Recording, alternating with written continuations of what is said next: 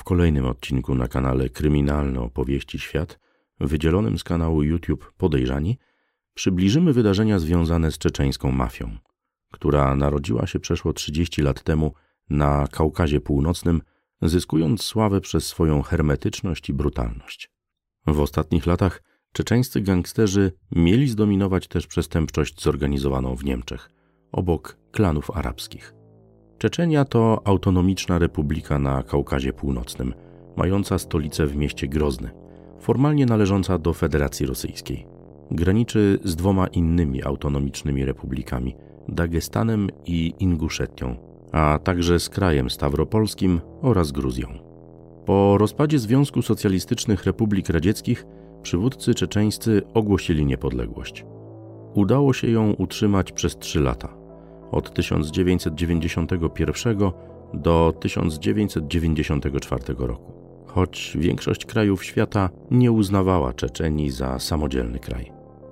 W 1992 roku Czeczenia, podobnie jak Tatarstan, nie przyjęła traktatu stowarzyszeniowego z Federacją Rosyjską. Tyle, że Rosja się na to nie zgodziła i w 1994 roku rozpoczęła tak zwaną pierwszą wojnę czeczeńską. Dwa lata później zwyciężyli Czeczeni. Rosjanie nie chcieli tego tak zostawić i w 1999 roku doprowadzili do II wojny czeczeńskiej, a do 2002 roku opanowali całe terytorium Republiki Autonomicznej. Władze rosyjskie tłumaczyły, że atak na Czeczenię miał na celu obronę integralności terytorialnej Federacji Rosyjskiej, a także walkę z separatystami terrorystami i fundamentalistami islamskimi. To właśnie w Czeczenii kilka osób, m.in. Ahmed Nukhajew, pseudonim Chorza, Mikołaj Sulejmanow, Sultan Daudow czy Leczy Islamow, pseudonim Broda, powołali do życia prężnie działającą, niebezpieczną, a przy tym bardzo hermetyczną organizację przestępczą o zasięgu międzynarodowym. Na świecie zyskała ona rozpoznawalność jako czeczeńska mafia, czy inaczej czeczeńska jabratwa, czeczeńska brać.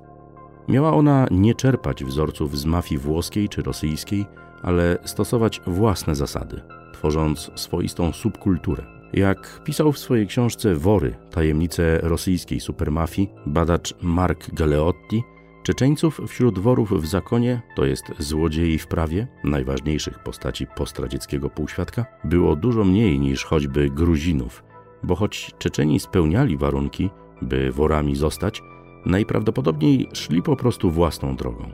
Przede wszystkim mowa o czystości etnicznej organizacji. Do grupy należeć mogli tylko rdzenni Czeczeni, ale nie wszyscy. Członkowie rekrutowali się bowiem wyłącznie z rodzinnych klanów. W końcu grupą kierowała Rada Starszych, złożona z kilku osób. Te zasady z czasem nieco złagodzono, przez co czeczeńska mafia stała się synonimem różnych niekoniecznie powiązanych ze sobą gangów, kierujących się podobnym kodeksem przestępczym.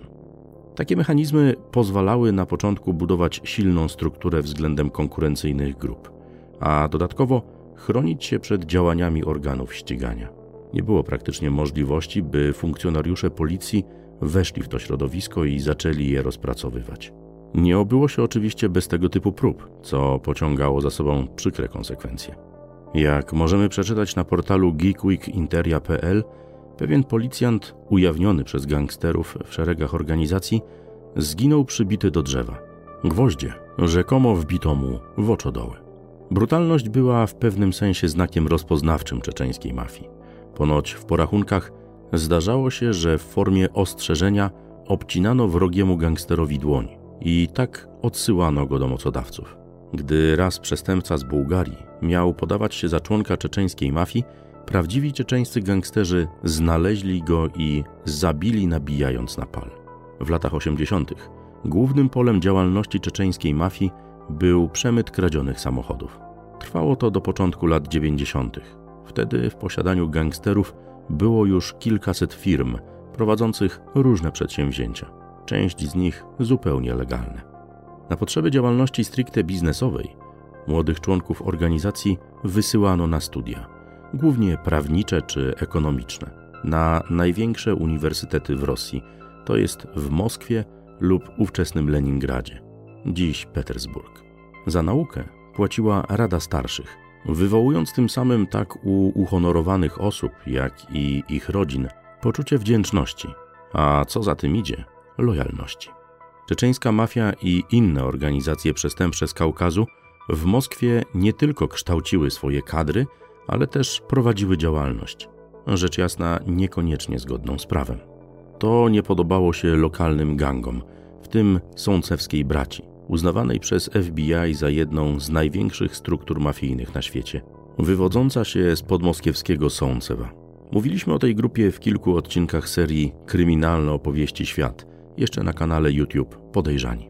Czeczeni krótko po upadku Związku Socjalistycznych Republik Radzieckich zajęli się handlem bronią, kradzioną z magazynów należących niegdyś do Armii Czerwonej. W ten sposób weszli w sferę wpływów rosyjskich gangsterów.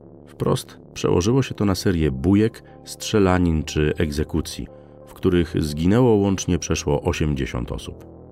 Wywołało to reakcję organów ścigania, ale co ciekawe, ukierunkowaną praktycznie jedynie na sącewską brać, nie zaś na mafię czeczeńską. Z szeregów tej ostatniej w 1991 roku wpadł tylko Ahmed Nukhajew, pseudonim Chorza.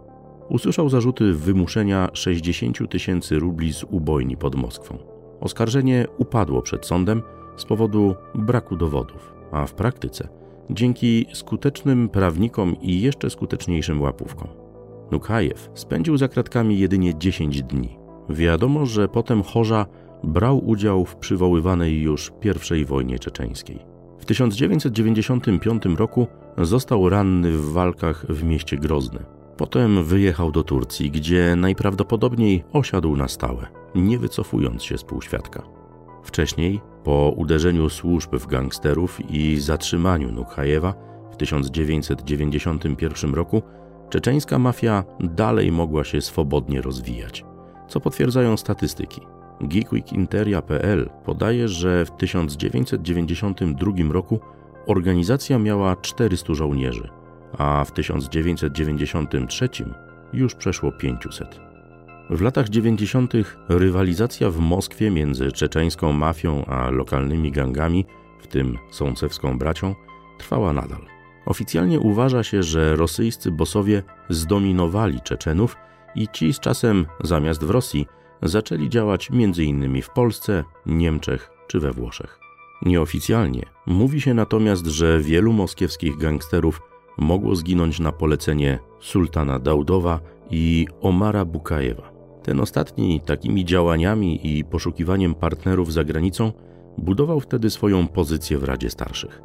Bez zmian pozostawały natomiast sfery działalności. Wciąż były to handel kradzionymi samochodami, bronią, a do tego dołączył przemyt środków odurzających z Kaukazu.